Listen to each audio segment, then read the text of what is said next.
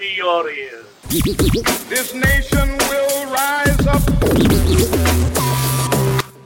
Welcome to the Elemental Health Podcast. Welcome, Nick here, and um, today's episode, episode number one, two, three, four, five, six. Can't believe it, six already um, in such a sort of short space of time, and, and each time I feel such a strong connection with the guest, um, and the messaging is, is, is so clear, and, and I'm just thrilled at the way this project is going and, and developing, and I just want to um, shout out to all the guys that have been on in all the episodes so far and the guys that are coming, because I'm so excited um, to move this forward and, and build momentum. And thank you to the listeners. You guys are awesome, um, and I appreciate all your feedback that you've been giving me, um, so keep keep that coming, keep subscribing. So episode six, what have we got in store for you? Um, I'm really excited about this episode, as I am with all my guests, but this is uh, akin to mine and I think most people's hearts, because we are going to go into deep dive into nutrition. Um, we are joined by a very special lady uh, by the name of Christy Coleman. Um, she is a mother. Uh, she was um, living the corporate life in London uh, as a legal eagle, um, and she just felt she had more to give in the health space and has jumped ship and, and got deep into nutrition, and now she serves and helps people um, to overcome um, all sorts of different nutritional problems and, and gut problems and, and things that are really at the core of, of so many people's lives nowadays. Um, and, and we're going to talk around all sorts of bits and pieces to do with food, uh, the gut, health in general. Um, enjoy the show. Christy Coleman, thank you very much for joining me today. Um, welcome to the Elemental Health Podcast. Um, and we've heard a little bit about Christy, um, so we're going to dive straight in uh, with kind of your background story and um, what led you into what you're doing now, really, and, and the kind of why of what's what's what's your driver and passion behind nutrition, and, and why you think that's important um, in your life and the people's lives who you're trying to help, um, and kind of where you've come from. Um, because I know you, you've had other another career and, and, and you've had a journey, and, and that now you're a mum, and now you're trying to sort of Um, incorporate nutrition uh, into um, into every part of other people's lives, and, and trying to develop um, your own um, business in that space. So, yeah, I mean, it's a, it could be quite a long answer, but I'll keep good, it short. Good. Um, so I grew up with a very sporty family. My brother's a boxer. Um, my mum's always cooked home cooked food, really important. Um, we've always enjoyed cooking together, so it's always been part of my did I guess it's been around me. Mm-hmm. Um, so I retra- I trained as a solicitor, uh, gosh, going back about ten years now, and loved it, really enjoyed it. It was in intellectual property law, so looking at kind of trademarks, copyright, and also a bit of food law.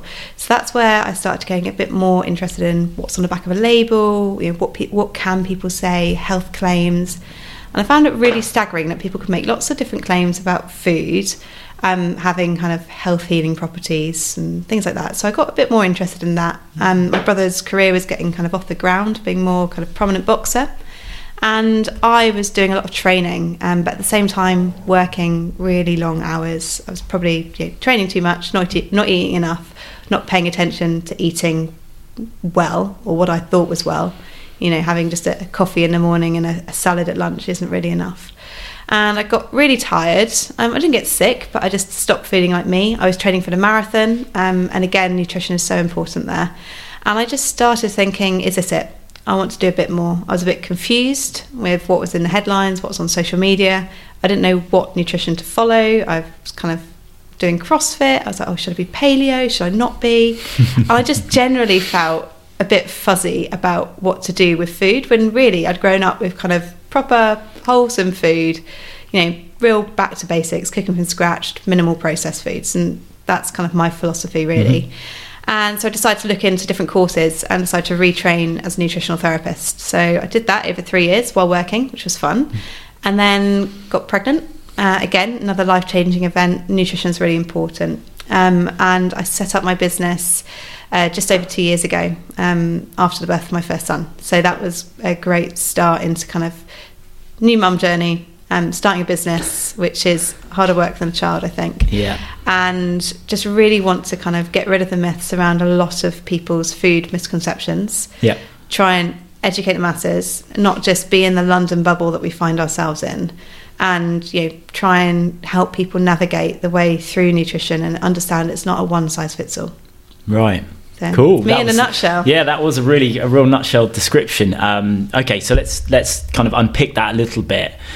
So you're in the corporate world, um, and I, I know um, myself that that kind of the, the sort of corporate solicitor, the hours are just crazy, aren't they? Insane. Yes. Like, like I, I think of all the industries yeah. in, in in the city, there's probably the longest hours I, I'm aware of that people work, um, reading all into the night. Crazy, crazy, crazy yeah. hours. Yeah. Yeah. Um, um, yeah. Just I remember one night kind of finishing at four o'clock in the morning and getting a taxi home and then being in the office at nine. I just thought that's not sustainable. No. And then going, oh, I can go to the gym at lunch. It's fine. Yeah. It just doesn't work like that. Yeah. Um, so what was your kind of um what what were the key decision points around um, deciding to leave that industry and go into nutrition as a professional? What, what was your what was it, were there any key points, or was it a gentle transition? What what made you think no no no this isn't this isn't what I want to do now, I want to I want to move move into nutrition full time?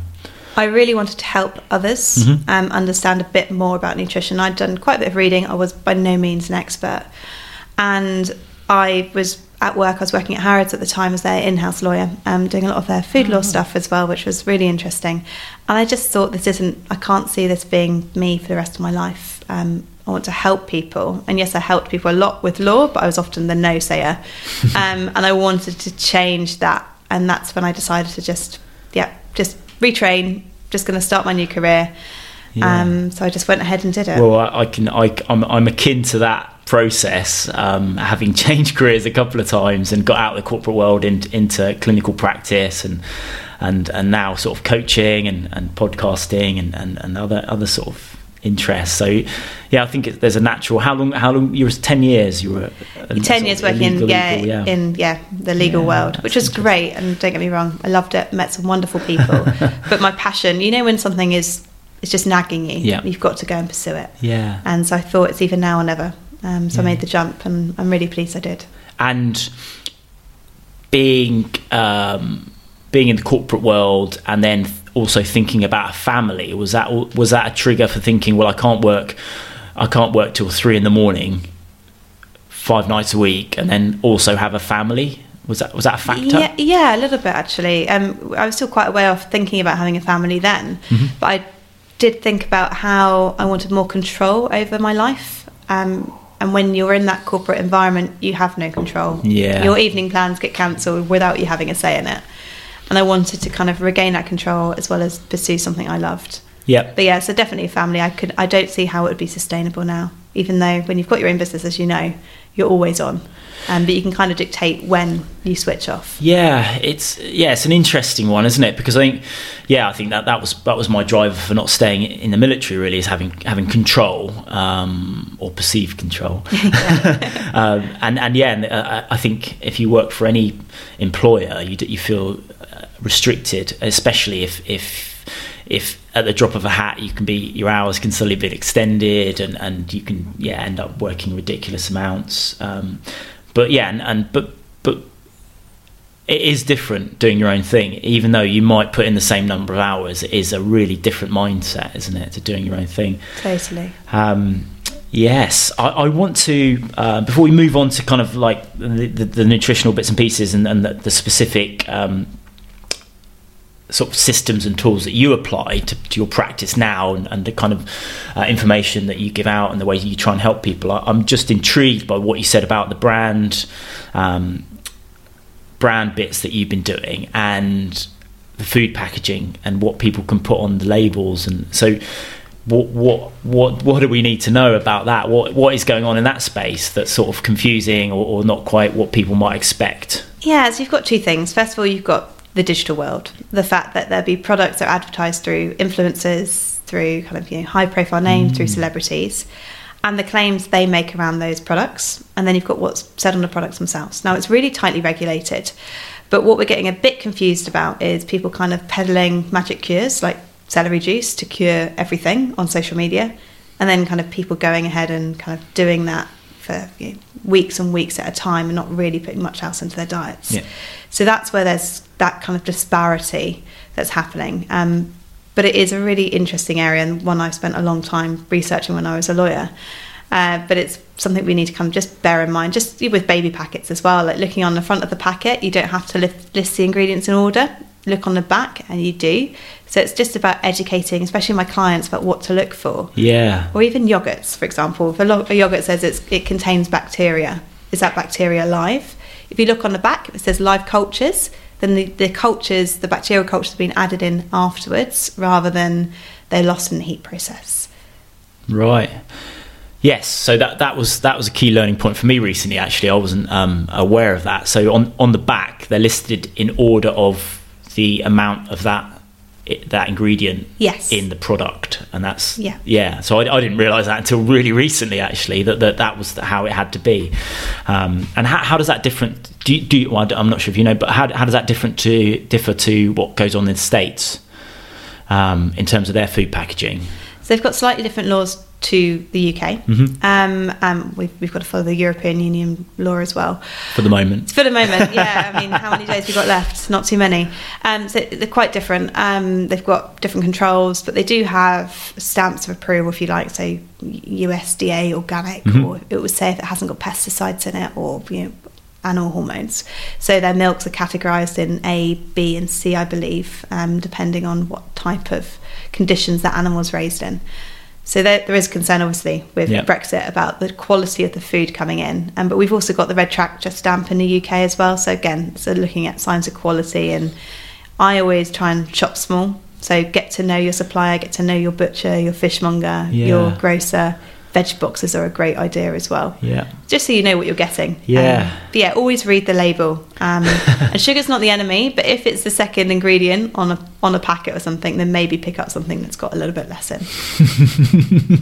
No, it is interesting. I, I find it fascinating how the, the, the brands sort of look at doing diff- things slightly differently to not, well, I would say exploit the rules, really. That's probably how I'd describe it, and really like make the most out of the, the yeah. legislation to to to maximise their, their top line, really, I guess, is, is what they're trying to do, like everyone who wants to be in business. Yeah.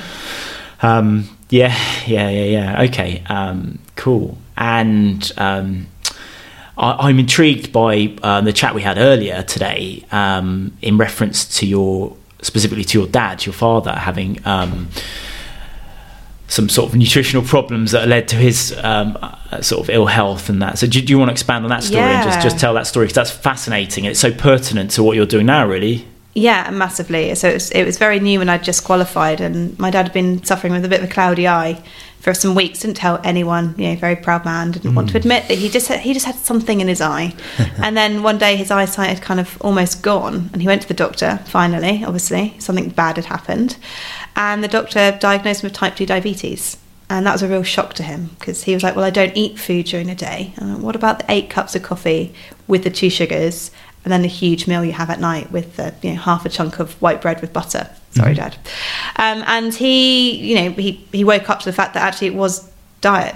It was a it was a lifestyle disease that he had given himself. And we constantly joke about it now. But over the past eighteen months, we've worked together, or I kind of trained my mum, if you like, with, with what to feed him.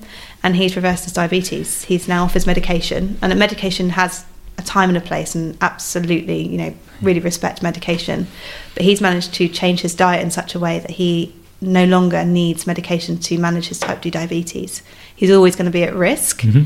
but he knows now that he needs to have breakfast. He needs to have lunch. He can't live on coffee and sugar throughout the day, and he doesn't need that hunk of white bread every evening with a meal. Yeah. So wow. It's amazing, the power of nutrition. And he yeah. didn't believe it. He was very he wasn't disappointed when I changed career, but he was a bit confused, shall we say. Um, but I think now he really understands that what I do can have a really meaningful output for someone, especially like himself, who thought nutrition was, you know, just for hippies. Mm. Yeah, I guess yeah, I think it, it's it's difficult because as guys, we kind of don't want to sort of give up the mantle of, of like being sort of superhuman and the alpha and, and, and admit that we've got a problem and, and that sort of thing. So there tends to be a massive delay, and, and I, I find it a lot in my coaching practice. The guys that I speak to, um, they don't want to, they don't really understand the problem. No. That's really what always comes to the to the fore, and, and they sort of come to me because I, from a fitness perspective, because that's kind of like how I draw people in, because my, of my background more than anything else. And and uh, you know, you dig and you dig and you dig, and, and they're like, oh yeah, I just want to lose uh, a, a bit of fat, and then you dig and dig and dig and dig and dig, and that, that tends not to be the underlying issue. That's a, you know, and I think that's a problem with the medicalization of the, of everything. That's we we treat symptoms.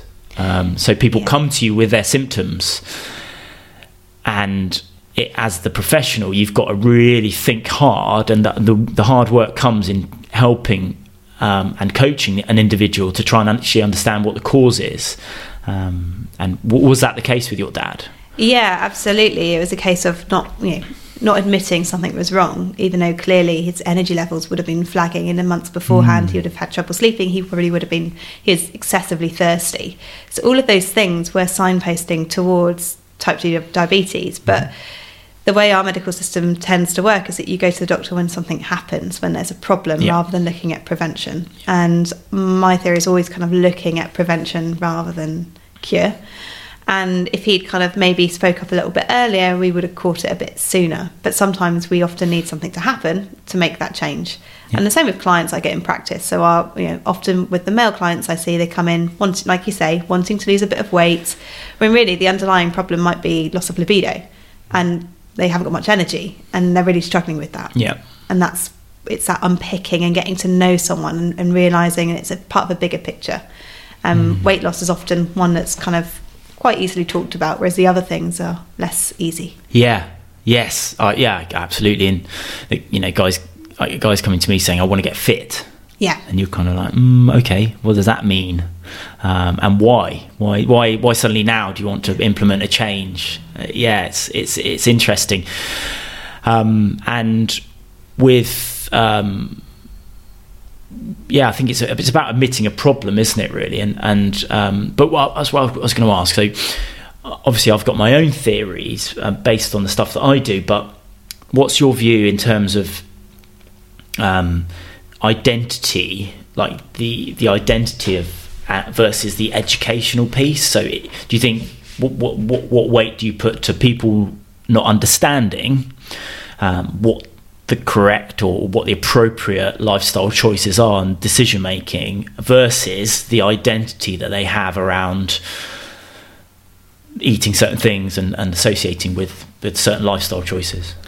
Really interesting question. Um, I would say it's very much equal, and um, the educational piece is huge, and that mm. needs to start with children. Yeah. In schools, early on, parents need to translate that down to children. They need to be role models. Um, Not always that easy. Um, some children are just fussy eaters, and that's fine, they grow out of it. But schools as well, looking at school and education and not having a stigma around you know, eating healthy. At the same time, we've got to have a balance. If someone wants to have some chips, fine, enjoy it. Don't feel bad and beat yourself up about it and then go for a ten K run to burn it off. Mm-hmm. That's where we had that unhealthy relationship with food. And then, like you say, someone's identity with food. Everything is different for every single person. It's really, really individual. And that's what I work a lot on, is kind of getting people to understand what might work for someone down the road isn't necessarily going to work for you. Mm-hmm. So understanding that you need to find your own path and what works for you and what doesn't, and not to have these preconceived ideas based on what we've read in the media or in social media about what we should or shouldn't be doing. And I think that's where we need to find some kind of way of translating the science mm-hmm. into something that's accessible for everyone to understand and access, and that's what we don't have at the moment.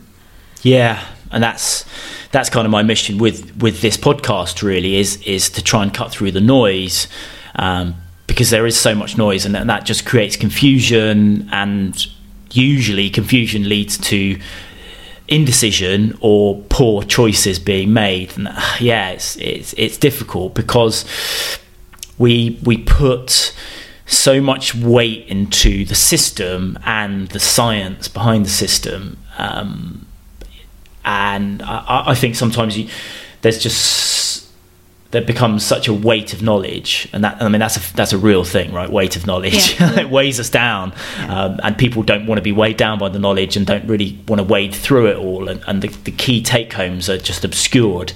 And I think some of the marketing um, and some of the brands are happy to kind of pluck out the bits of information that they find beneficial to their brand and then shove that down people's throats, versus actually understanding what's appropriate and, and what's going to lead people in the right direction. It's it's yeah. uh, it's a real dichotomy, because I think the science, there's some amazing studies going on at the moment, um, but it's about getting those ones to the fore as opposed to the ones that perhaps aren't really helping you, you know, like the, the yeah. Um, it's it's a tricky it's it's really everyone's, and it becomes so personal, doesn't it, your relationship with food as well. um, it's it's interesting. So sorry, just touching back on your dad, um, it, I, I think that's just an incredible incredibly powerful story, and um, I just want to acknowledge the work that you've done there in your own family to sort of turn things around. And how does that feel?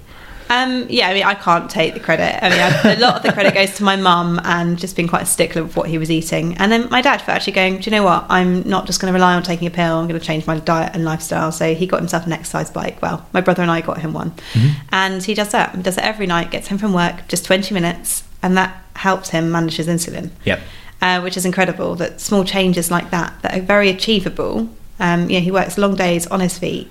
Yeah. He can still come home, do twenty minutes on the bike, and then enjoy his dinner. He knows he's got to have breakfast. He knows he can't just put sugars in his coffee. Yeah.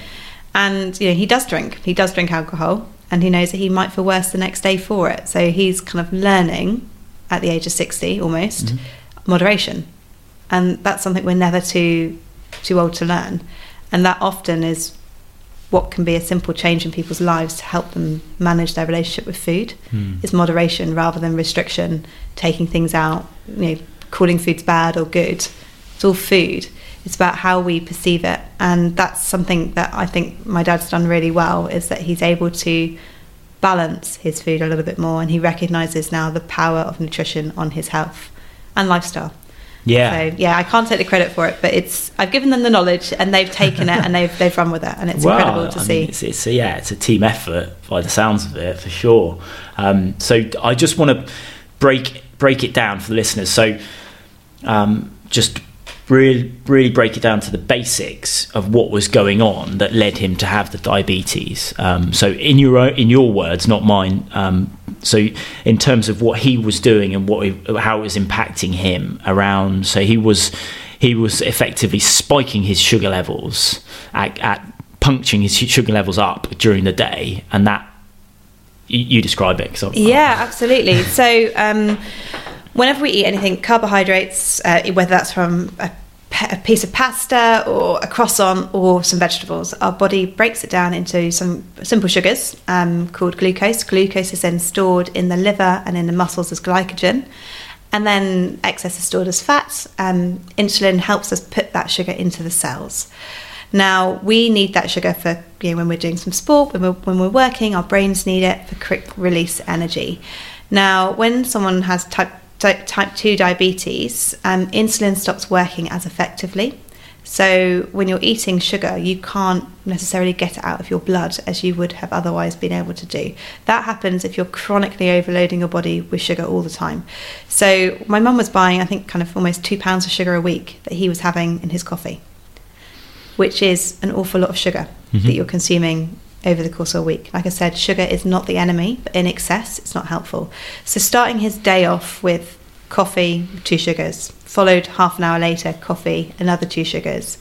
Maybe at work, break time, ten o'clock, coffee, two sugars. And that cycle continued throughout the day. So he didn't get hungry. He mm. didn't understand why. He's also quite overweight. He didn't understand why he was overweight, because to him, he was having one meal a day. But what he was doing was constantly putting too much sugar into his body. His insulin couldn't manage it, and effectively that stopped working. Stress does the same thing. Um, so he was also quite stressed at the time, running his own business, um, you know, stressful, doesn't need that much sleep, but I suspect maybe he wasn't getting enough. and then having that big meal in the evening, eating far more than he needed at the end of that day, because in his mind he hadn't eaten all day. Mm-hmm. And so psychologically I think he wanted to eat a lot more, so it was having the white bread with every meal. Um, now white bread isn't bad on its own, um, but it's about moderation again. You're having kind of two slices with every meal, plus potatoes, plus your meat, plus your sauce, plus your vegetables. That's too much sugar. At the end of the day, the vegetables and the bread breaks down into simple sugars.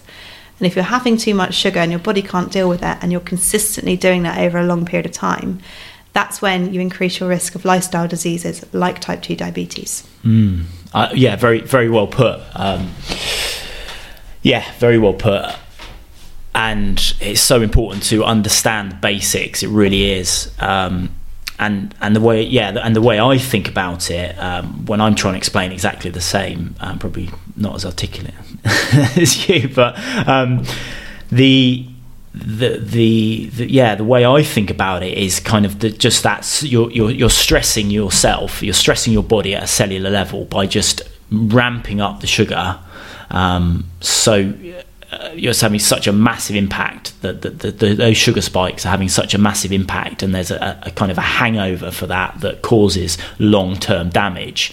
Um, and with with type two diabetes, there's always a lead-in, so people will have elevated sugar levels prior to the, to any sort of diagnosis or any um, physical manifestation, so any problem occurring, any any symptom. They'll always have a, that lead-in time where their sugar levels, and they'll just start to feel a little bit um, unwell, and then they'll start to do something about it, and then they'll get their diagnosis. Um, yeah, and it's just it, it, it's just underst- for me, it's understanding that that basic concept of you can't flood your system with sugar all the time. Um, because you, you, you won't be able to cope, and it will and have caffeine. That impact. And caffeine, yeah. And caffeine. So that that's it. So yeah. it's, it's it's that stress. It's just stressing your body at, at a cellular level, isn't it? And, it? and he would have had some sort of adrenal fatigue going on there as well, for sure. And the stress, yeah, that's, yeah, it all it all builds in, doesn't it? And and you, you're compounding the problems by by, yeah, by by the lifestyle and and the, the yeah sleep, the the hormonal release. Yeah. Um, yeah the, the yeah it's it's it all compounds in together, and it's um and it and yeah but it's completely reversible. Yeah, it's modifiable. It's yeah. amazing how just those simple changes of, I mean, he hated the taste of coffee without sugar for a while. Mm-hmm. Um, but those simple changes can make a huge difference. And it was, you know, a few months ago he had a sip of someone's coffee with sugar, and he was like, oh, that is so sweet. Yeah, at the time he didn't notice. So yeah. It's completely changeable, and you can make a lot of differences just from small tweaks. So, yes, and I think that, how do you was he? Did he have a, a, a sugar addiction? Would you say? I think he had a caffeine addiction. Right. Um, he still has a lot of coffee now, but for him, it was with that sugar, and that's always what he's had as a child. Mm. Um, he's always had tea with a sugar from a very young age, um, being from a German family. Uh, it's just what they did, so he's always had that in his life, and for him I think it's a comfort. And again, it goes back to food not just being a source of nutrients, but we often had some kind of deep-rooted psychological connection with it, and for him that sweetness I think took him back to his childhood. Mm, yeah I, I, I yeah I, yeah I couldn't agree more. I think we've all got that connection, haven't we, with to our comfort foods. um yeah I know, I know my, my wife Katie, she sort of tea and cake is her go-to comfort food, because I think it, it just draws those um childhood memories, the fun, you know, the really fun ones that we want to we want to we want to kindle, we want to, we want to keep safe and and and are precious to us, actually. Um yeah it's interesting. So stimulants were, were a big part of what it's yeah like. I think so, that and stimulation external stimulation and that not having, or you know, supposedly not having time to eat, because he he's on his feet all, all day. Mm. And his excuse is, I don't have time to eat. Well, it's You're not yeah. making time to eat. It's about priorities. Exactly right. Yeah, it's always about priorities. We've got the same amount of time. We've got twenty-four hours in a day, haven't we? Yeah. Okay. Yeah. That's.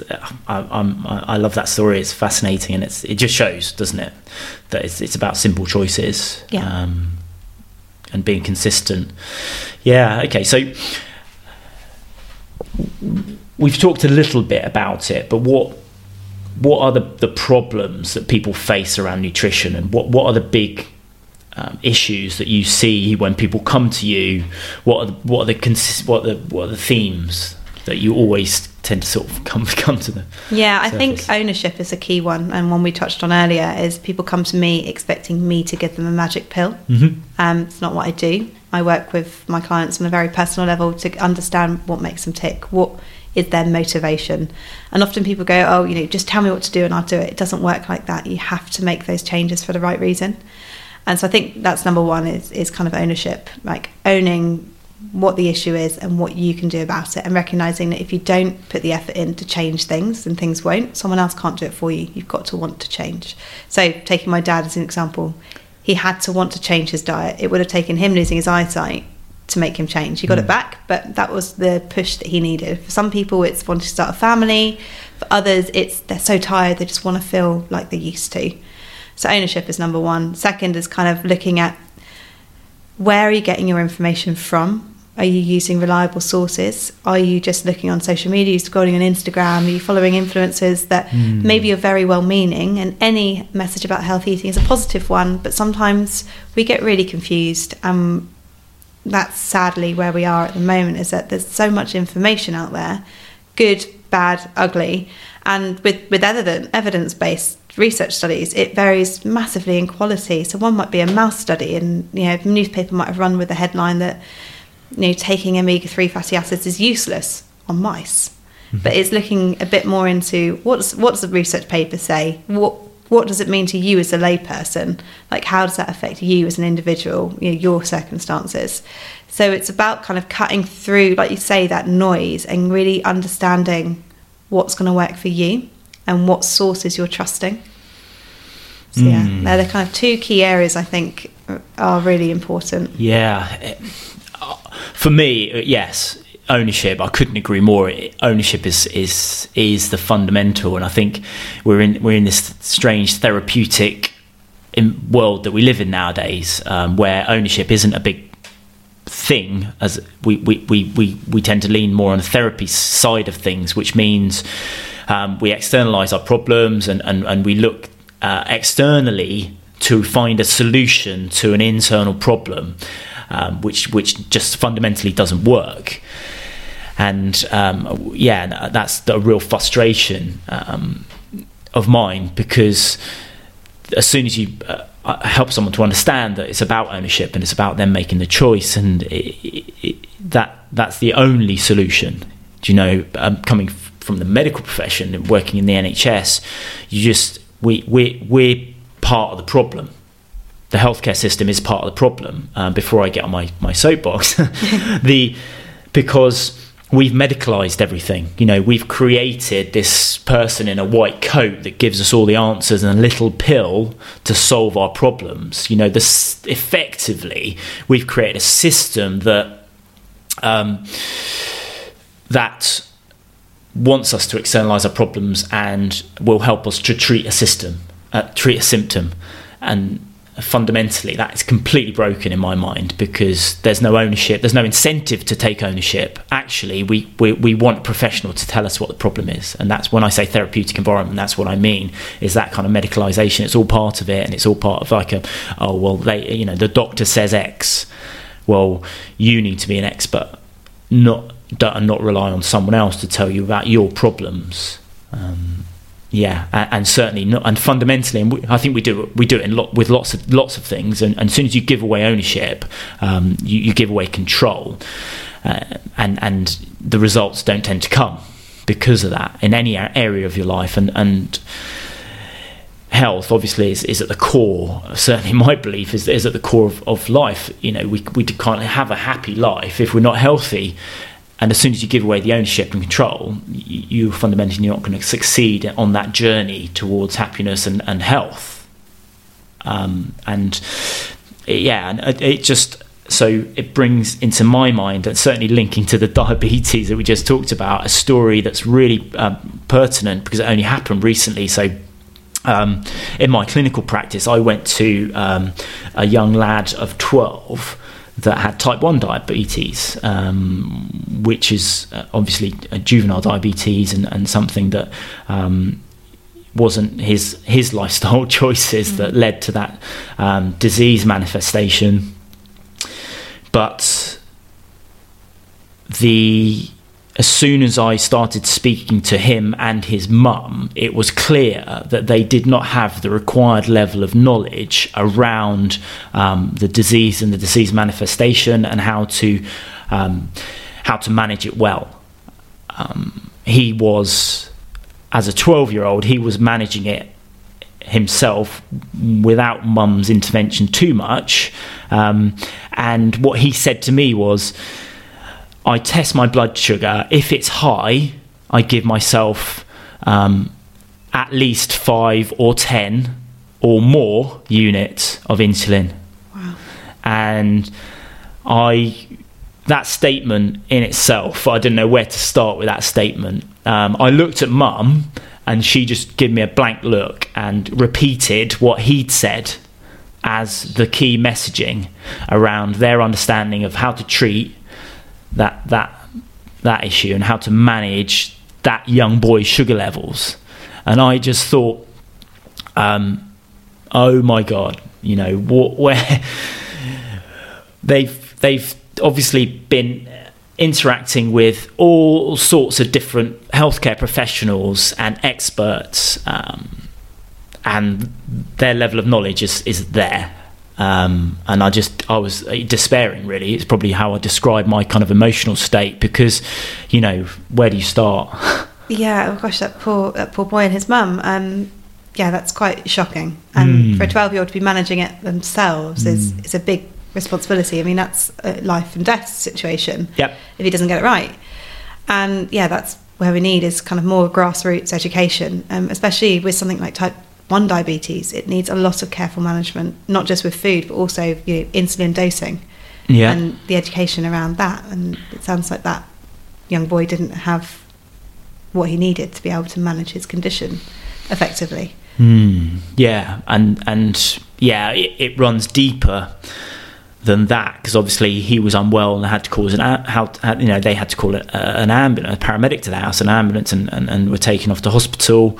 Um, I mean, he, he was okay, um, but underlying that was just that not not really understanding how to manage his own sugar levels. And I, you know, all I could say, apart from sort of despair and and and try and, try and um, impart some sort of education to them around being much more sort of, you know, diet focused, um, which which they weren't, um, was. The, the the the key message I tried to give them was that they needed to become experts in their condition.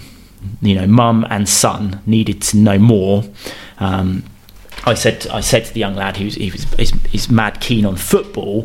I said to him, he needs to know more about his condition than he does about football. But otherwise, he's constantly going to be fighting an uphill battle. And that, that was kind of the, the, the message that I tried to give them. They they needed to be an expert in, in, in what was going on with them. And that is, I think, fundamentally my message to, to, to most people, really. Certainly, if you've got a chronic illness, you need to become an expert um, in your own condition. Um, yeah. And that kind of that all comes back to your point about ownership. Yeah, probably gone on a bit. And getting the right sources as well, because, you know, say for example with something like a, a thyroid condition, there are lots and lots and lots of blogs about how to manage a thyroid condition without medication. Now, if you have a thyroid that isn't working properly, you need that medication. Um, you you can't magic it better with food. So there mm. are some circumstances where people read too much and take too much ownership and cut out lots of things out of their diet because they haven't trusted a reputable source. And I think, again, that's another area that we need to battle with and try and steer some direction with, where people can get reliable advice to help manage, you know, serious health conditions. Yeah. So what what would you say to someone around that? Yeah. So if someone, so say, for example, if a, someone's got a thyroid that isn't working properly um, and it can't make thyroid hormones, they will need medication. That, that they just need that medication to replace the thyroid hormones that their body can't make. Um, you can't make that better through food. Mm-hmm. So in that circumstance, you know, I, I, I work with lots of other health professionals, so I would write to the doctor and explain what the client's doing, and then just trying to educate them about what foods can support them and what to put into their diet rather than what they should be taking out. mm-hmm. and then try and get them to have that open dialogue with their G P. And often that kind of helps the client feel more assured mm-hmm. in safer hands, and that they've got knowledge, and knowledge is power. So it makes them feel better as well, that they know what they're doing is going to be putting them on the right path, making them feel better, rather than research, you know, the hell out of something and think they're doing the right thing when really they could be making themselves worse. Yeah. Yeah. yeah. Yes. Yeah. There's just, it's your sources, isn't it? Sources of information. Um, and then understanding what the best decision is for you, and not getting caught up and in kind of like the sensationalism of, of the like the shortcuts, I would say, yeah. is, is, and, and not getting lured in to the shortcuts. Yes, um,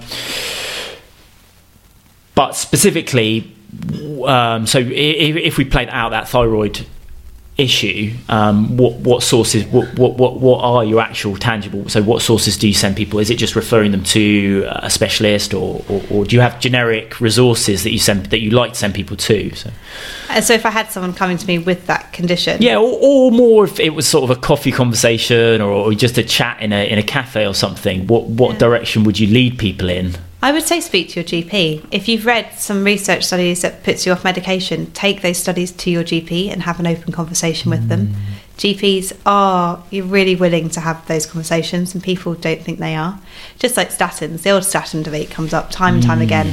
You know, you'll find often, you know, there's so, there's so many research studies on it. If you have concerns, take them to your G P, talk through the evidence, and they can help you work out what's right for you. And that's the first port of call. And then if they refer you on to a specialist, that specialist will also have the knowledge they need to be able to give you the right advice. And then when it comes to dietary and lifestyle factors, so I'm trained to kind of look at interactions with supplements and medications. So that's where I come into the picture. But I also know when to refer you back to your G P to have those further conversations, especially around things like medication. It's really, really fundamental. People don't try and use their own mm. cures. Yes. Yeah. I I understand where you're coming from. Um, but what what's your view, given the level of nutritional training that a G P might receive? Yeah. What's what's your view on them going back to their G P, or or, or not even coming to you? You know, you, you know, passerby, um, you have a chat with in a coffee shop or something, and um What, what's your view on, on them taking sort of a conversation to their G P around nutrition? Ah, nutrition and, and medication, two do- totally different things. So okay. around medication, definitely speak to your G P. Mm. When it comes to nutrition, um, look for someone who's regulated. Um, so I'm regulated with um, someone called BANTS. So they have to get, you know, a certain amount of um, C P D, so continuous um, education points. Mm-hmm. Uh, look for someone who's got a regulator, basically. So for me, that's BANTS. For other nutritionists, might be there might be a registered nutritionist or associated registered nutritionist. Make sure they've got some kind of governance around what they do, and by doing that, you'll know you're getting advice from a trusted source. That they'll be up to date with the latest re- nutrition advice. They will have the latest research. They will have your best interests at heart, mm-hmm. um, and that's kind of a, a way of making sure you're going to the right source. If you're reading someone's blog who's gone through that personal journey, just remember it's anecdotal. It's not been tested in labs. It's not got any robust evidence behind it, or might not. Um, and treat it like you would reading a paper. Would you follow everything in the paper because it says it's good for you? Probably not. Mm. So that's what I would do in terms of nutrition advice. And you're right, G Ps do have very limited training. But mm. when it comes to medication, they're absolutely your first port of call. But for nutrition-related advice, and you know, seeing a nutritionist on the N H S isn't an option unless you have a condition that requires it. Um, something like, you know, an underactive thyroid wouldn't be one of those conditions. Something like diabetes, or if you have an eating disorder, then yes. Um, but for a lot of other um, illnesses and diseases, that's not an option. So you would need to pay for that privately, and it's important you look for a source that's regulated and qualified. Mm. Yeah. Yes, I think that's that's yeah the key understanding point there is around yeah I think it all comes back to ownership, doesn't it, really? Yeah. It's about, about about sort of taking control of your own per- path and your own journey, and, and that's the advice I always give to people is um you know don't be dismissive of G Ps and, and, and their knowledge and, and, and having conversations with them. But I think people are um, maybe caught up a little bit in that sort of white coat relationship, um, sort of teacher, sort of almost like a teacher-student relationship, and that they're afraid to have the conversation um, because it's a very busy, quote-unquote, doctor, um, and they just want to get in and get out. And if there's in it, and, and I think we've all been there, haven't we? Where we sort of want to, we want a, a kind of clean, quick answer from someone that's a professional, and, and it's not always that simple. Um, yeah. yeah, and it's it's sometimes hard to listen, and, and especially yeah in that setting, it's hard to listen to and have a conversation with someone. I think and that's and that's one of the problems. So actually just. So I think it takes courage to, to kind of sit down with your G P and discuss something that perhaps isn't, you might perceive, isn't on top of his priority list of things to do today. Do you know what I mean? Yeah. Um, but I, I think you've got to take control, and you've got to sit down and do. You've got to do it. You've got to have the courage to actually do that. Yeah. yeah. And unfortunately, you know, private healthcare isn't accessible to everyone. You know, it very much depends on you know how much disposable income you have to spend on that, and not everybody does. And that's something that I feel quite strongly about, and it's finding out ways of getting information out to people where it doesn't cost a fortune and people know where to go. It's just working out what that looks like. Mm. Yeah. So, yeah, okay. Let's let's move forward. So, what are the what are the key things that you what are key consist? Well, I, I asked you before, but I just want to dig into it a little bit more. So, the key consistencies around the issues that you see in your clinical practice, or your practice, your nutritional practice, um, what are the key things that come up time and time again around um, the problems people have? Um, a lot of the time, it's it's gut issues. Right. It's that kind of embarrassing. It gets to the point where it's embarrassing for someone to be in an office if they're kind of passing wind a lot, if it's really smelly, or if they have to you know, make sure they know where the nearest toilet is, or they've just generally got a lot of bloating. So I get a lot of that in my clinic, both men and women, um, from. Interestingly, quite a few sports people. Um, so through my brother, I work a lot of his boxing clients, and they often have a lot of gut issues, and a lot of that's due to intensity of training and not really paying attention to what they're eating. Mm. Um, next is looking at energy. A lot of people come to me with low energy, and you just can't figure out why. Uh, sometimes it's quite easy to kind of spot what's going on. Other times it's a bit more complex, and it's working out You know, their genetic mutations. Are they converting the nutrients they need? Are they absorbing what they're eating?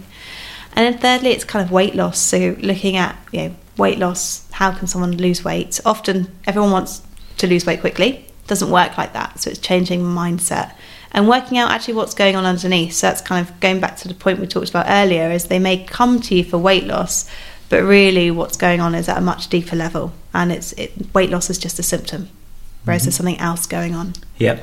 So the, yeah, yeah. So you, you said loads. um, Sorry. So so no, no, it's good. Um, so narrowing into gut health. Yeah. Which you see a lot. Um, what what are the key kind of take homes and, and, and kind of what the what's what are the key messages around gut health? What what is going on when people come to you? I know that there is no one size fits all, and that's probably what you're going to say. But what are the kind of key Um, things that you see again around gut health? What are the what are the problems, and what are the causes of those problems? So, I mean, I'm not going to say there's not one size that fits all. There's a trend. There's definitely a trend yeah. going on. Um, we've used antibiotics far too much over the past couple of decades. That's number one. That's what's happening. There's an increase, um, you know, rise of people using lots of medication daily just to manage headaches rather than maybe just drinking a bit more water.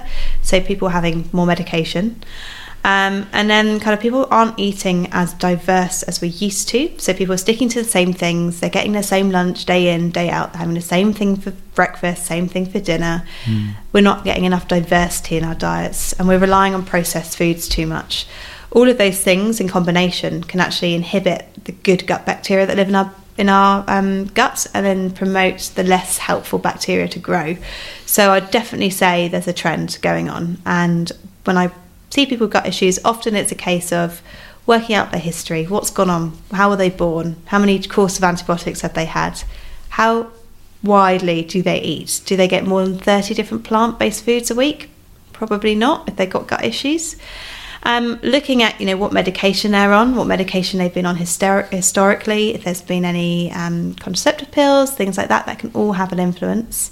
And, you know, people don't like talking about it, but how many bowel movements are they having? Are they constipated? That is a key issue around gut health, mm-hmm. constipation. If you're constipated, you're not getting rid of your toxins, your hormones are recirculating, you're, you know, you're allowing your stool to sit in your gut, fermenting. It's going to cause gas. It's going to make you feel uncomfortable. You're going to feel heavy. You might make food, poor food choices because you feel flat, tired, lethargic. Mm-hmm. So they're the key themes around gut health, and a lot of it can be tweaked and changed through some really simple lifestyle changes and getting enough fibre. And we need thirty grams a day. Most mm-hmm. of us are probably, you know, ninety percent of us, a study came out recently, aren't getting anywhere near enough. Mm-hmm. So one in five, you know, don't get enough fibre every day. Mm. I think, yeah. Uh, would you say with um, the guys and girls that you speak to, when you take that history, I've got, when you take that history, is it usually pretty obvious where the sort of ill health of the gut has come from in their history? Yeah. Does it, does it, does it jump out at you? Yeah, and often if there's been a really stressful event as well, that can have a big impact on our gut mm. health. Or if you get your weekend warriors at hitting it really, really hard at the gym and then hitting it really, really hard in the week at work, their guts are usually obliterated because they are so stressed. They're eating yeah. on the go. They're not thinking about eating. They're not chewing. They're just getting by, but they're kind of running on this adrenaline. So usually you're kind of high achievers, um, your your alpha types, if you like. Um, mm-hmm. I see a lot of those in clinic that... just by taking, getting them to take a bit, uh, take it a bit slower can really make a difference, um, and chew their food.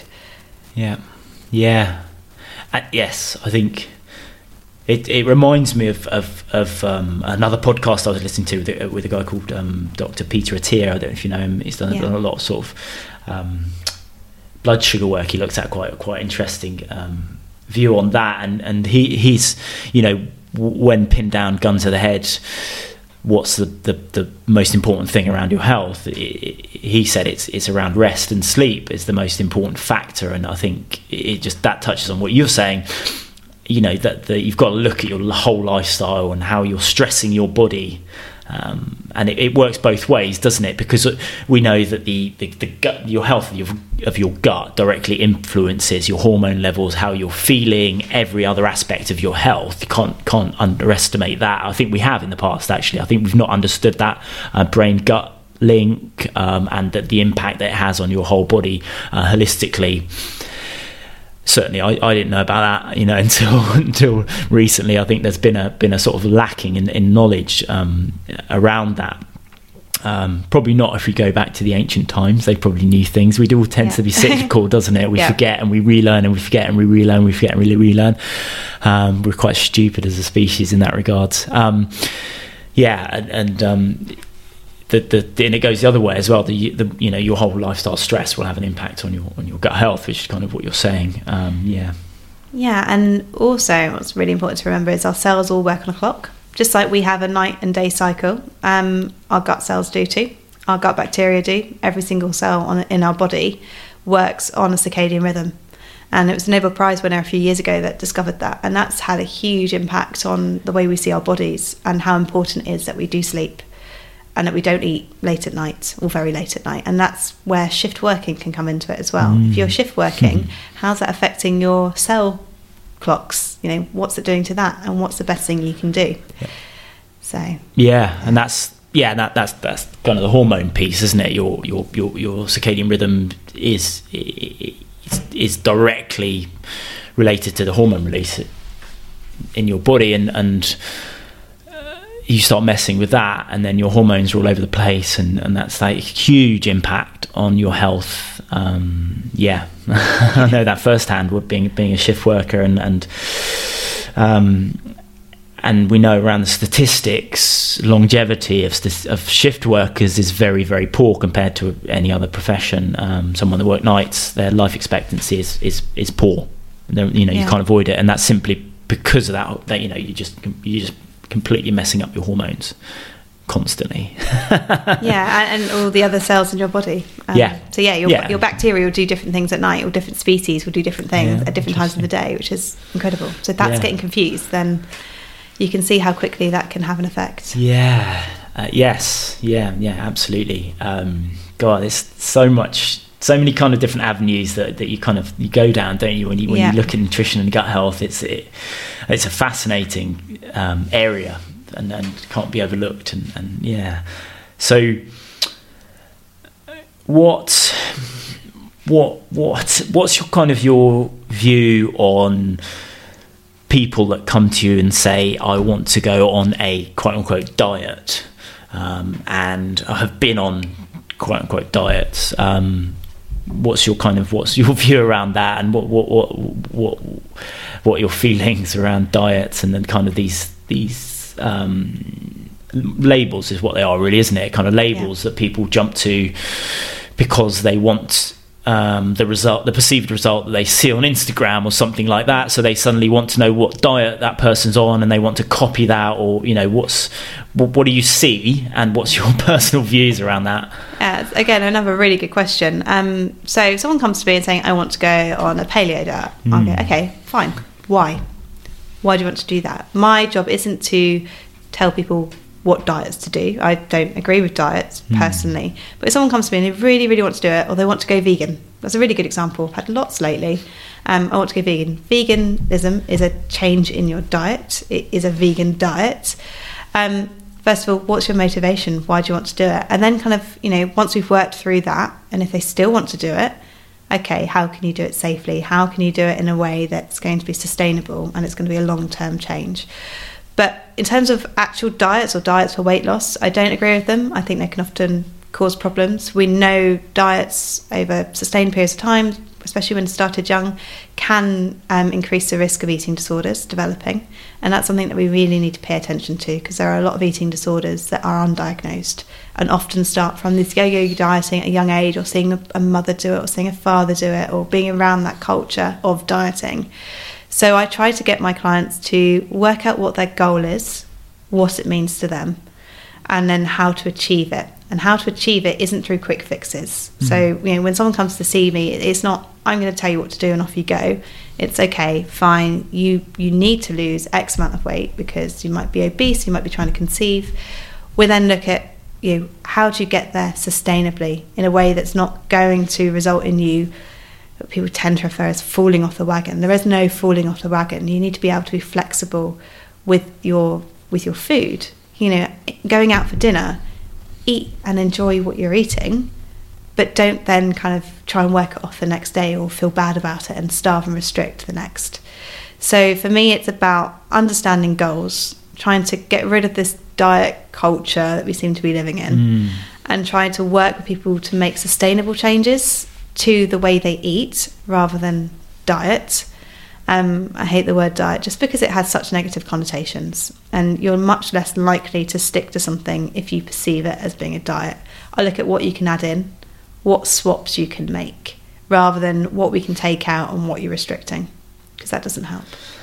Yes. Yeah, I'm, I'm, I, I feel pretty much exactly the same. I, I hate the, the labeling and of, and the, the whole diet system, um going on diets, and and the, the, the just the mindset behind it is what irritates me more than anything yeah. else. And because yeah like you say, it's about it's about health, it's about longevity, um and those messages just seem to get lost when people want to jump on the diet bandwagon. But but you know, it, it's it becomes so attractive, doesn't it? I I can I, I can see the dichotomy in people's sort of faces almost when I speak to them about these topics, because you you, you want the result and you end up wanting the result quite badly, and then you you you in your mind you you link you make such a strong connection between the result and the paleo diet, and and then you reinforce that because that's how our brains work, we reinforce that, and then that becomes the kind of path that you want to take, and then falling off that becomes a massive issue, and you beat yourself up about it, and then you want to find another solution, so then you attach yourself to another solution, and this is just this cycle, isn't it, of kind of like looking for the for the we, we want to belong, don't we we want those labels, we want to, to attach ourselves to a solution that's going to work every single time, bang bang bang.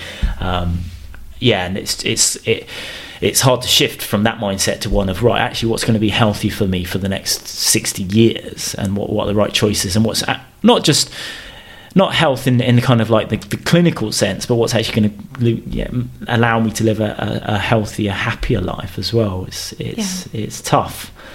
Yeah, and that's where that education piece comes into it. So often for me, it's it's getting clients in and kind of explaining to them, actually, you know, bread isn't bad for you if you have it in moderation, if you're not celiac, if you don't have an issue with it, or a condition that means that gluten could be problematic. It's re-educating people to understand what foods can support health and what foods might hinder it. So, mm.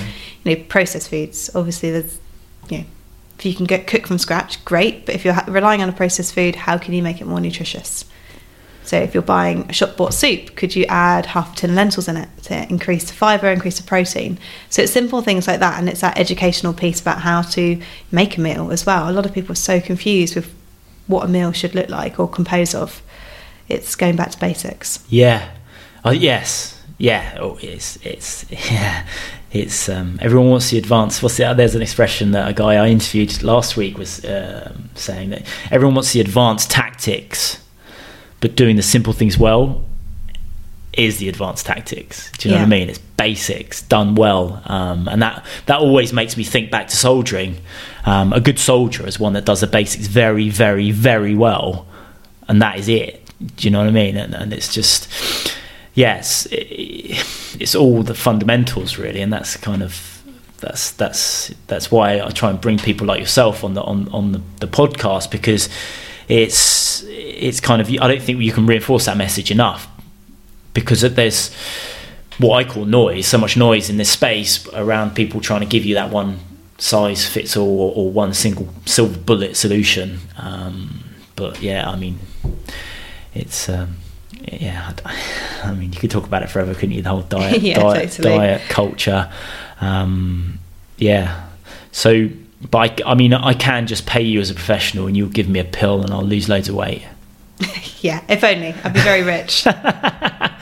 Well, I mean, if even if that was a, a solution, I, I don't think it would it would lead to, to a happy life, to be honest no. with you. I don't think it would. I don't. I think we're we're all on a journey, aren't we? We're all on the hero's journey, and we've got to find our own path, and the struggle is part of it. Um, and that that's what I think. When people are looking for these quick solutions, they they overlook that that kind of struggle and, and coming of age and maturity in their life to actually make the appropriate choices. Um, and I think a lot of people just spend their whole life just looking for those quick fixes, and that's a, it's almost a life lost, because you, you're better off embracing the struggle yeah. um, and finding a path through it, because that that is life in in essence. Um, If we, I don't want to get too ethereal. yeah, no, no, I completely agree with you on that. Yeah, it's, um, yeah you could go on for hours. But yeah, yeah. yes. Um, okay, so we know that um, our if we are eating whole food, um, which I know lots of people are not eating. Um, and there's a problem with sort of processed food. But if we talk, if we look at whole food and plant-based food, and and and we we know that the, the we're getting less nutrients now than we did fifty years ago, right? What, so what what can we do? Looking at what you're eating over the course of the day, so try and aim for, you know, half your plate to be plant-based. Mm-hmm. So, you know, get your dark leafy greens in there, get lots of different colours. Really focus on eating a rainbow across the course of the week. Now, I don't like people to focus on days mm-hmm. or meals, but look over the course of the week, gives you some perspective. So can you aim for thirty different plant-based foods over the course of the week? It's what I get my clients to do. The more colourful, the better. The reason why that's important is that we know that the more colourful plant-based foods we get, the more range of nutrients we're able to absorb. So, you know, different plant compounds contain different things. Mm-hmm. So lipocene found in cooked tomatoes, you can't then find that in red cabbage. You'll get something else. So looking at variety, really, really crucial. Not only is that good for your gut health, but it's good for your overall health as well. And then kind of looking at, you know, what else you can do. Are you drinking enough? You know, make sure you have enough water throughout the course of the day. Like really small steps to try and make a big difference can make you feel so much better. If you're getting headaches all the time, it could be as simple as dehydration. Just two to three percent shrinkage in hydration can really make you feel pretty rubbish. Mm. Yeah. So, and if if if I don't hit thirty different fruit and veg, Um, I'm to give up and go to McDonald's. No, aim, aim, aim. So it's it's it's about having an end goal. I mean, we we're, we're humans. We like to have targets. Yeah. So if you can aim and reach towards that, then that's a good start. So yeah. If you hit twenty, fab. But what can you do for the next week? Uh, yeah, and I think that I'm obviously I'm saying that tongue in cheek um, to elicit response. But yeah. um, the I think the point which you've touched on a couple of times is the point is don't beat yourself up about missing targets or or, or having a, a, a, a quote unquote unhealthy meal or going out and, and indulging. Um, you know, that, and that's a huge part of it is not, you know, it's not getting in that cycle of like falling off the wagon, which is what you said, yeah. falling off the wagon, getting back on, falling off, getting back on, you know. Yeah, it's about being flexible. Mm. And that's what I get my clients to learn. And once they start to learn that for themselves, that ownership piece, they can then make much better decisions about the foods they're eating and really enjoy the foods that they want to eat rather than foods they feel they have to eat for health. Yeah.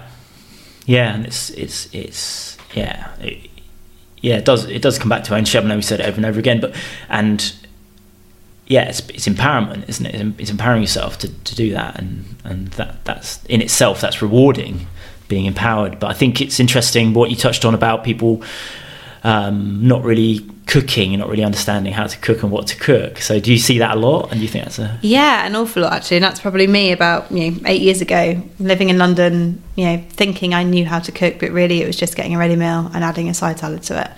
And it's that kind of going back to basics, so it doesn't have to be complicated. You don't need recipe books. You know, find your protein source, plant-based or otherwise. Then, you know, look at filling up half your plate with vegetables. So cook them, roast them, steam them, whatever you want with them. Get that half a plate. And then looking at, okay, where's my carbs coming from? Is that from root veg? Is that from whole grains? You know, quarter of your plate being made up of that. So mm. it's not about knowing how to cook, it's more about how to put things together. So you know, it's really easy with the internet these days just to look at kind of how to steam vegetables. Like everyone can do it. Or you know, frozen food, you know, shouldn't be given a bad rap. If you want to buy a packet of frozen ratatouille and you have that with some pasta and you put some chicken in with it, that's a complete meal. That's a good balance. Mm-hmm. And it's starting somewhere. Or looking at recipe boxes and you know, is that a way that you get into cooking? You know, finding out what works for you. Yeah. Yes, taking an interest in your own health, really, yeah. isn't it? And and sort of diving into that. Um, uh, yeah, I think that that's that is what I I'm that is what I like, I guess, about the plant movement and kind of the plant-based movement, the vegan movement is the emphasis is on eating more vegetables, which I guess is is a, is a is a massive positive driver for people to to actually change their health and, and take control and, and so yeah. Yeah, and, and with that comes with its own pitfalls as well. It's also knowing with plant-based foods what proteins to eat and educating yourself. Again, taking ownership. Okay, if you're going to go on a vegan-based vegan diet, you know, provide yourself with the knowledge about how to pair proteins, how to make sure you're getting enough from plants. Mm-hmm. If you don't do that, you'll you know you can become blindsided to the fact that you need to pay attention to that, or you're not going to get the benefits of having a, a whole-rounded diet. Yeah, I I, I know. From personal experience, sort of um, going um, like one hundred percent plant-based. Um, I'm, I'm not now, but I'm going for a short period. Going, going one hundred percent plant-based is um, the, the kind of calorific value.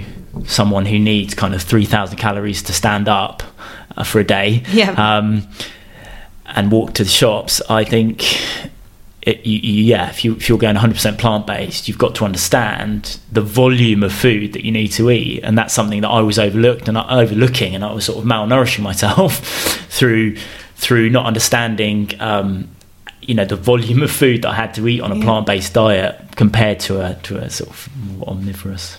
Yeah.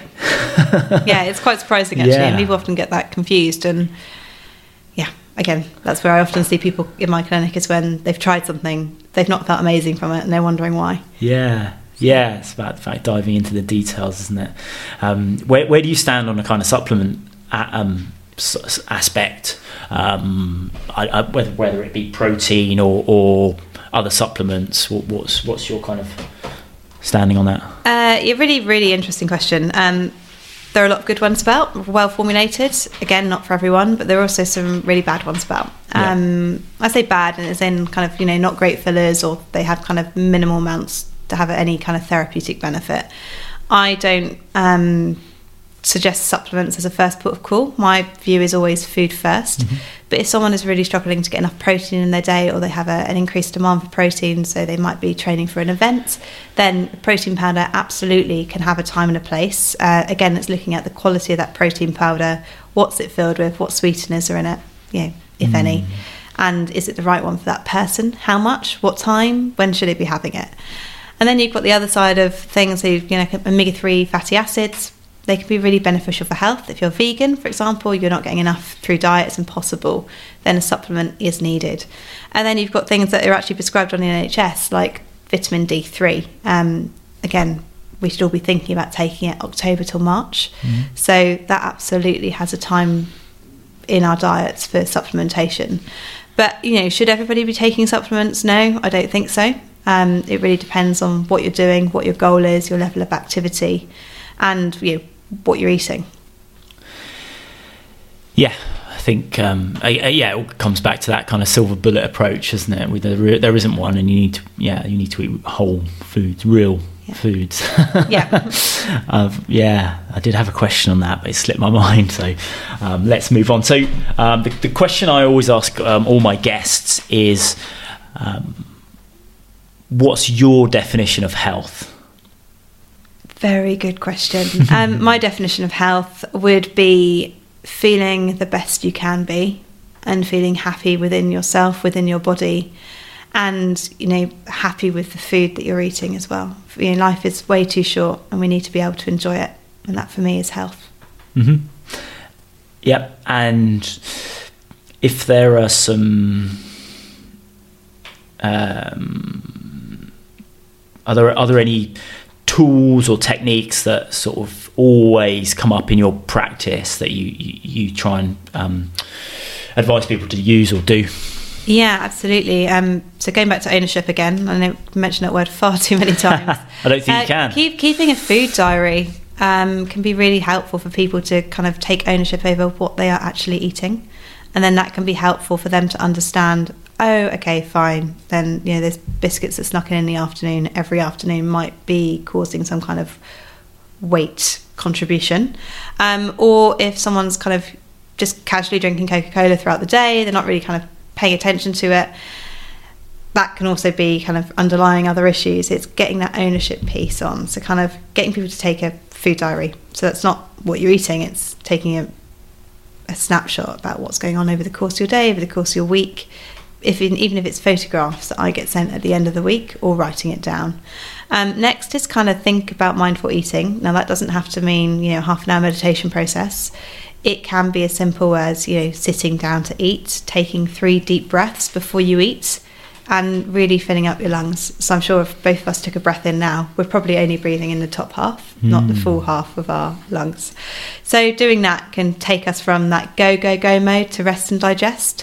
So there are the two things that I use pretty much with every client that I see to just get them to understand a bit more about what's going on, and also to help them be in the best position to be able to absorb and digest their food.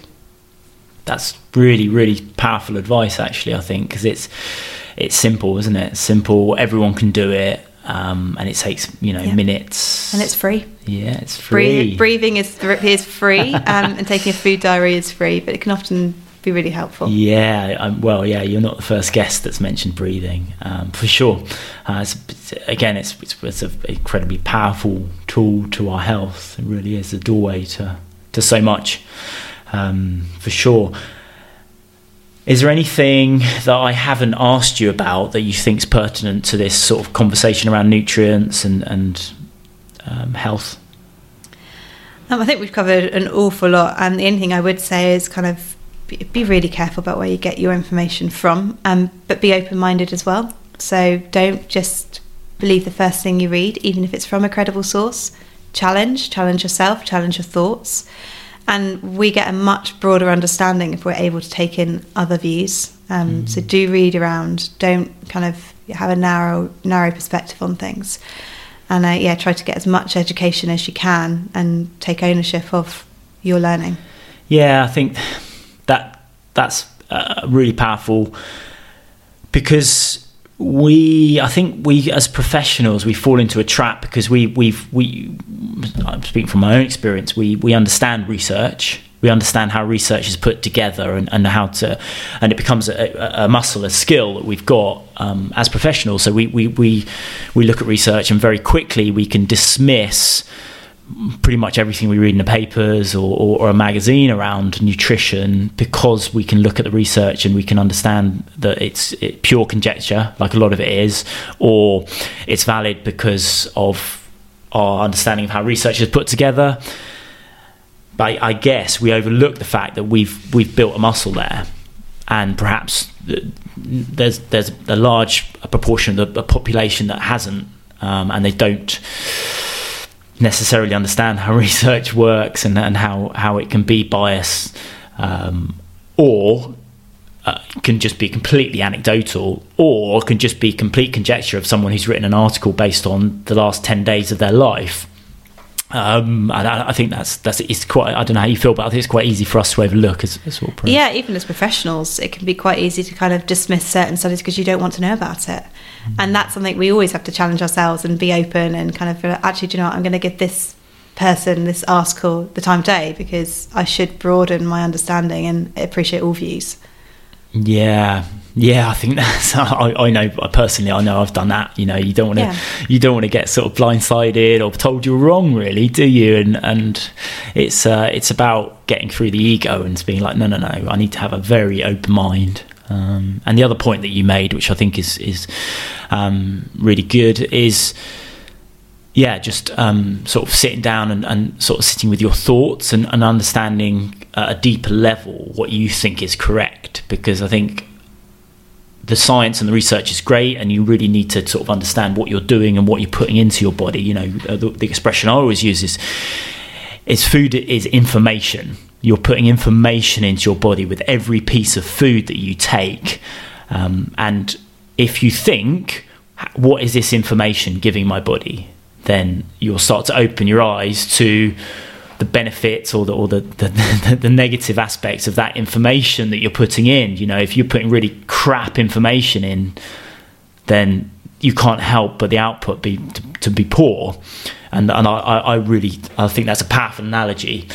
Um, but the, you know, if we, we, we kind we, we, we should fundamentally understand at a very simple level what healthy is in terms of food. And sometimes we get caught up in a bit of a whirlwind um, that leads to poor choices. But if we sit for a little while and just sort of think about what our body needs and listen to our body, we can we can get the get the answers that we need. Yeah, absolutely. And and with that food being information, I love that. And it's not just information at a nutrient level, but if you're having an ice cream on the beach, that's giving you information, but mentally it's it's pleasure.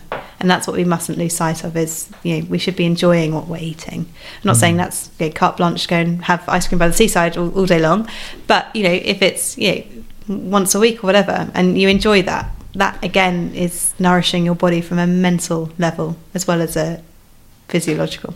Yeah, yes, yeah, and yeah, of course. And start start with the end in mind. You know, if the, the if if the result is health and happiness, then that should be the path that you're on. You know, it's not about getting ripped abs and and sort of losing weight, quote unquote. You know, losing. You know, yeah, absolutely. Um, Christy, so much awesome information um, in the content of what we've got here. Um, I just want to acknowledge you and, and your sort of work and, and, you know, thank you very much for coming on. Um, what are you up to at the moment, and how can people find out more about what you're doing and get in touch with you and, and sort of um, interact with you?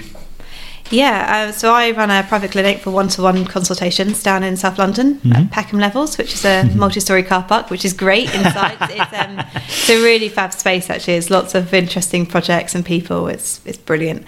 Um, at Level six, that's a lovely yoga studio. Um, I also run Skype consultations or Zoom, and I do a lot of workplace wellness um, and corporate media speaking opportunities. So you'll see me at lots of different events. Um, I've got a retreat coming up in October as well down in Somerset. So yeah, lots of different ways I'm trying to reach out to people, and kind of through the events is a great way to kind of get more education yeah. out there. Yeah, yeah, and I, I think, um, yeah, hopefully we can collaborate on some events and, and get yeah. you back on, do some deeper dives. Um, I, I can think of probably half a dozen things that I can ask you about in this space that we haven't talked about today, but um, yeah, for sure. Um, excellent. And what's uh, social media, website, what's the best way to uh, yeah usually through um, Instagram. I do a lot of work through that, just get a lot of interaction, which I love, um, through my clients and yeah other people. So yes, yeah, so it's Christy Coleman Nutrition. Um, website is k c nutrition dot co dot u k. k c nutrition dot co dot u k yeah, it's in the letters. Yeah, yeah, original name. Yeah, no, I like it. Uh, keep it simple. Um, yeah, and I, I, you know, I, I've, I've, I've followed your Instagram closely, and you do some amazing, um, amazing posts around food and, and in, ingredients and, and what people can, you know, give people ideas and bits and pieces, and it, and it's it, it looks beautiful as well. It really, Thank really you. Does. Thank you.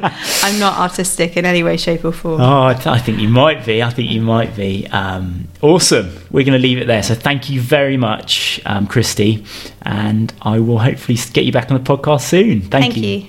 Thanks.